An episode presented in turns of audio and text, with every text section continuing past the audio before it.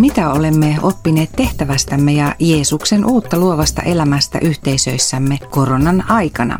Muun muassa tätä pohtivat tämänkertaisessa lähetysvartissa diakoni Ulla Anttila Lehtimäeltä, lähetyssihteeri Tuomo Talja Kankaanpäästä ja Timo Pöyhönen Hengenuudistus kirkossamme rystä yhdessä Kylväjän lähetysjohtaja Tanelis Kytän kanssa.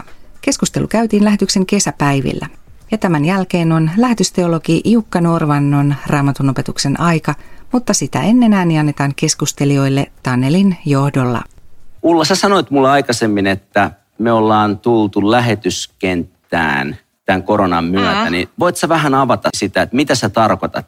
Siis tarkoitan ihan sitä, että kyllähän me tullaan vähän toisenlaiseen henkiseen ja hengelliseen maailmaan. Tämä korona-aika on tehnyt paljon etsijöitä, se, että ihmiset on ollut omissa oloissaan ja mä uskon, että Jumala on puhutellut ihmisiä, mutta se hengellinen etsintä on saattanut kääntyä henkiseksi etsinnäksi. Ja se, että me tullaan kirkkona nyt ihan uudella tavalla kotimaassakin lähetyskentälle, jos näin voi sanoa, kotimaassa, jossa on henkisiä etsijöitä ja moni löytää tällä hetkellä uususkonnoista vastauksia sitten kysymyksiinsä tai ajattelevat löytävänsä. Ja miten me kirkkona suhtaudutaan tähän, että meidän sanoma ei ole vaihtoehto uskontojen joukossa, vaan meidän sanoma on elinehto Jeesuksessa Kristuksessa. Puhuttelevasti sanottu. Mä oon ymmärtänyt, että te olette samassa työryhmässäkin Timon kanssa näitä asioita pohtimassa. Mitä se Timo ajattelisi, että mikä tähän nyt on sitten niin kuin lääkkeenä tähän uushenkisyyteen? Tosiaan Ullan kanssa ollaan samassa porukassa, jossa just yritetään etsiä niitä lääkkeitä. Siis mä oon joskus muotoillut sen vähän tälleen raflaavasti näin, että Suomessa on ihan viimeisen 10-15 vuoden aikana ollut valtava herätys. Yksi Suomen historian kovimmista herätyksistä. Ja se on edelleen mutta se ei vaan kanavoidu kristinuskoon. Siinä on niin pitempi kaari taustalla, mutta, mutta se on kiihtynyt viimeisten 10-15 vuoden aikana. On tullut valtava buumi erilaisia uushenkisiä virtauksia ja kaiken näköisiä yksisarvishoitoja ja erilaisia, no jooga on tietysti ollut jo pitkään, mutta telkkarissakin justiin kattelin tuommoista spiritualistit-sarjaa Yleltä, missä kuvattiin niin kuin erilaisia uushenkisyyden harrastajia. Ja se on todella siis niin kuin valtava liike Suomessa. Noin 20 prosenttia suomalaisista on jollain tavalla tämän liikehdinnän vaikutuspiirissä. Ja se on siis käytännössä isompi porukka kuin aktiivikristittyjä seurakunnissa. Ja meillä ei kirkkona oikein ollut minkäänlaista vastausta. Meillä on jotain akateemista tutkimusta tehty ja jossain Helsingin seurakuntayhtymässä on, on tehty rohkeita avauksia, mutta me ollaan käytännössä aivan pihalla tästä kuviosta ja sen takia on tämmöinen työryhmä perustettu myös, missä yritetään päästä ikään kuin jyvälle, että mistä tässä on kysymys ja miten me voitaisiin siihen reagoida siinä meidän työryhmässä ihan lyhyesti vielä, niin se niin pääporukka siitä on ihmisiä, jotka on ollut erilaisissa uushenkisyyden virtauksissa ja sitten löytäneet Kristuksen ja ovat ikään kuin olleet niin kuin molemmissa näissä maailmoissa. Ja se on tosi kiinnostavaa oppia heiltä, että miten he näkee, että mitä kirkon tulisi tässä tilanteessa tehdä ja miten evankeliumia välittää.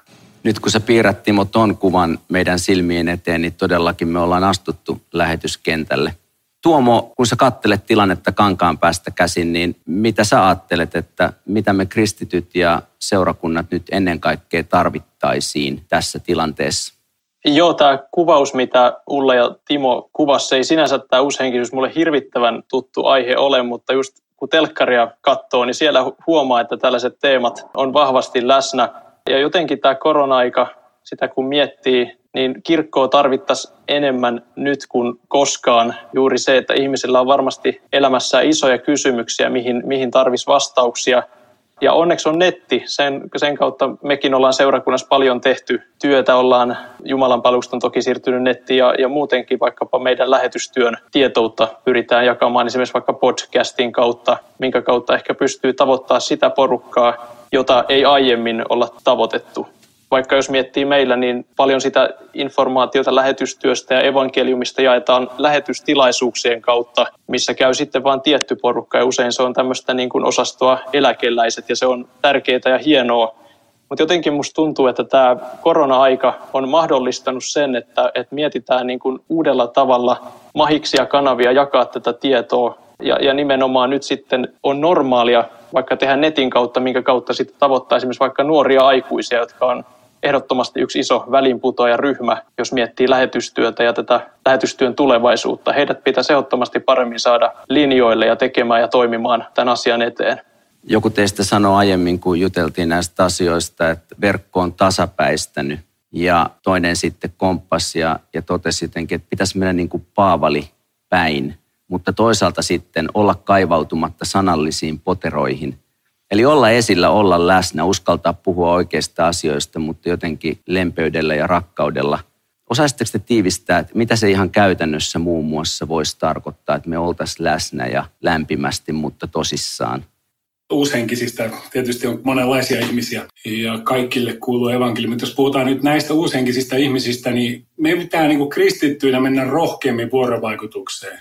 Mulla oli jopa havainto, että, että tietyissä kristillisissä piireissä pelätään näitä ihmisiä.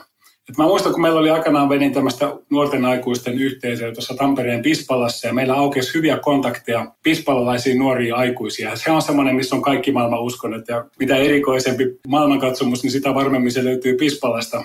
Ja sitten meillä rupesi löytyä niinku hyviä ihmissuhteita ja kontakteja ja hankkeita näiden ihmisten keskuudessa. Niin monet semmoiset pitkän linjan kristityt pelkäs, että ei me voida sinne mennä, että sieltä tulee jotain pahoja henkiä hyppää meidän niskaan. Tai jos me ollaan jotenkin noitien kanssa tekemisissä, niin ties mitä niinku hirveyksiä alkaa elämässä tapahtuu.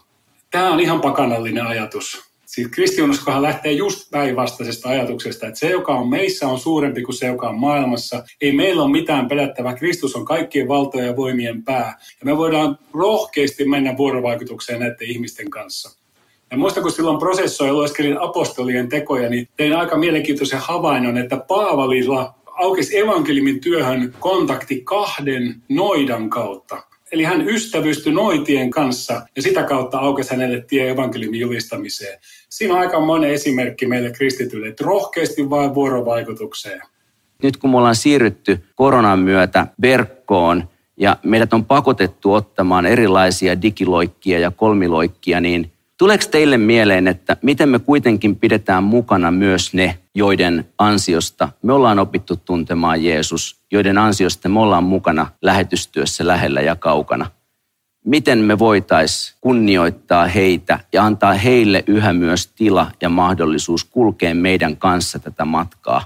Sä Tuomo aktiivisesti lähetyssihteerinä varmasti tätäkin kysymystä pohtinut. Minkälaiseen johtopäätökseen sä oot tullut?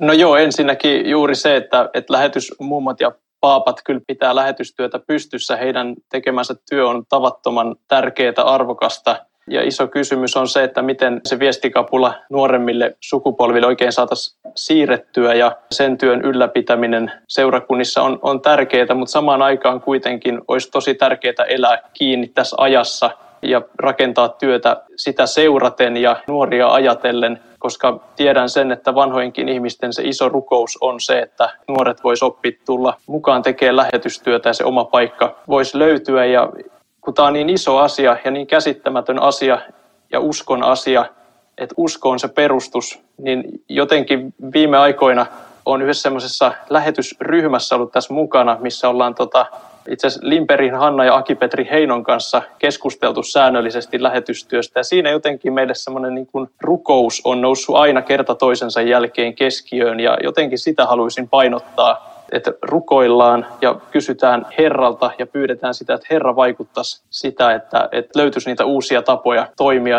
mihin nuoretkin mielellään lähtisi mukaan.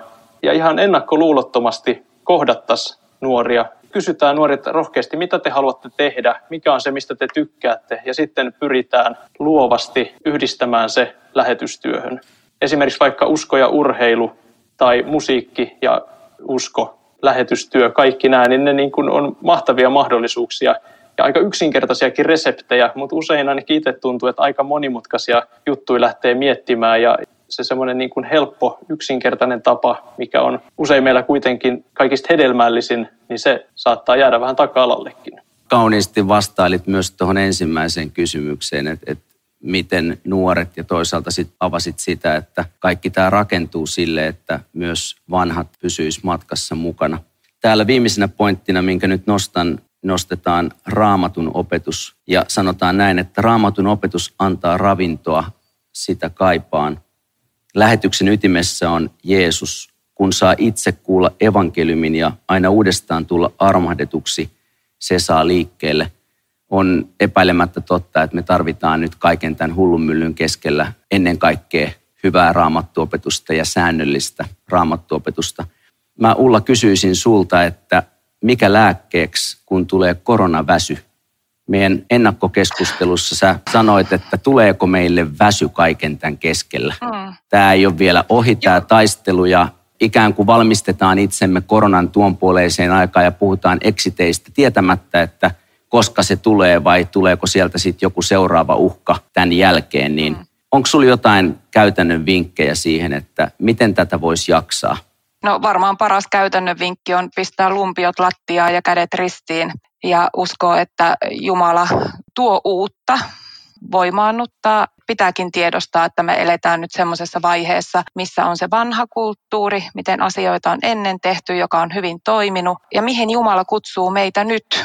Tämä on ehkä se, mikä mua tällä hetkellä myös inspiroi mitä sieltä on tulossa, mitä Jumala valmistaa tämän sukupolven tavoittamiseen ja miten me voidaan hänen työssään olla siinä käytössä.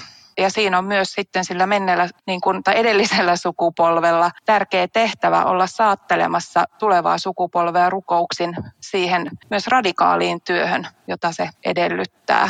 Mutta varmaan tämä, että meidät seurakunnankin työntekijät pelutettaisiin oikeilla pelipaikoilla tässä työkentällä, että, että innovaattorit sais kokeilla ja touhuta ja sitten semmoiset, jotka kokee olevansa perusarjen pyörittäjiä, niin he sais siihen mahdollisuuden. Eli lahjojen näkemiset myös seurakunnassa uudella tavalla.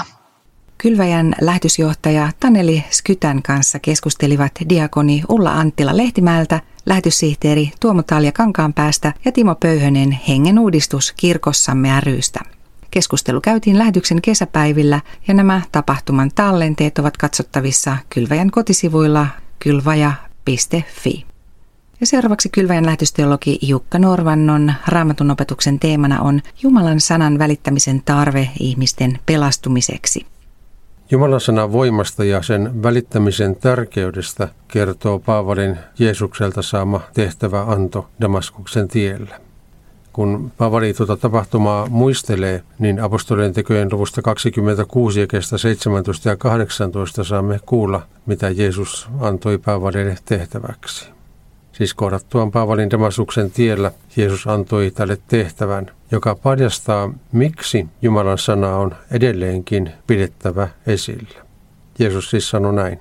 Minä pelastan sinut oman kansasi käsistä ja varjelen sinua kun lähetän sinut pakanoiden pariin avaamaan heidän silmänsä ja saattamaan heidät pimeydestä valoon ja saatanan vallasta Jumalan luo. He saavat syntinsä anteeksi, kun uskovat minuun, ja heillä on oleva paikkansa niiden joukossa, jotka Jumala on pyhittänyt. Tehtävä annossaan Herra Jeesus paljastaa, että tämä maailma pitää todellisuudessa paholaista palvontansa kohteena, edes tajuamatta sitä ja elää siksi vankeudessa. Kun ihminen kuvittelee olevansa vapaa ja riippumaton, hän on todellisuudessa paholaisen talutusnuoressa. Siitä orjuudesta vain Jumalan sana voi vapauttaa ihmisen. Siksi tehtävämme on nykyäänkin viedä yhä uusille ihmisille iloista uutista siitä, että Jeesus Kristus on ihmiskunnan ainoa toivo ja että hän on sovittanut koko maailman synnit ristin kuolemallaan – ja voittanut ylösnousemuksellaan paholaisen ja synnin ja kuolemankin vallan. Tästä asiasta Paavali puhuu myöskin korinttilaisille toisessa kirjeessään heille. Kertoessaan evankeliumin julistamisen ja kaiken kristillisen työn perimmäisestä tarkoituksesta, hän kirjoittaa toisin korinttilaiskirjan 9 ja kesä 11 näin. Te saatte kaikkinaista rikkautta ja voitte osoittaa runsaasti anteliaisuutta. Näin meidän työmme synnyttää kiitollisuutta Jumalaa kohtaan. Tämän palveluksen toimittaminen ei vain täytä pyhien tarpeita, vaan lisäksi se saa yhä useammat kiittämään Jumalaa. Näin siis Paavali. Kun itse on tullut pelastuksesta osalliseksi, on luonnollista auttaa myös toisia ihmisiä pääsemään osalliseksi samasta ilosta ja vapaudesta. Jumalan sanan julistus saa aikaan sen, että maan ääriltä saakka alkaa raikua synnin orjuudesta vapautettujen ylistys Jumalallemme.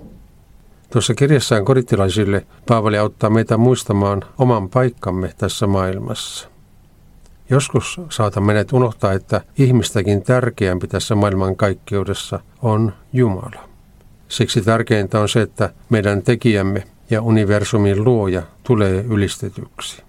Hän on kaiken ylistyksen ja hurraahuutojen arvoinen.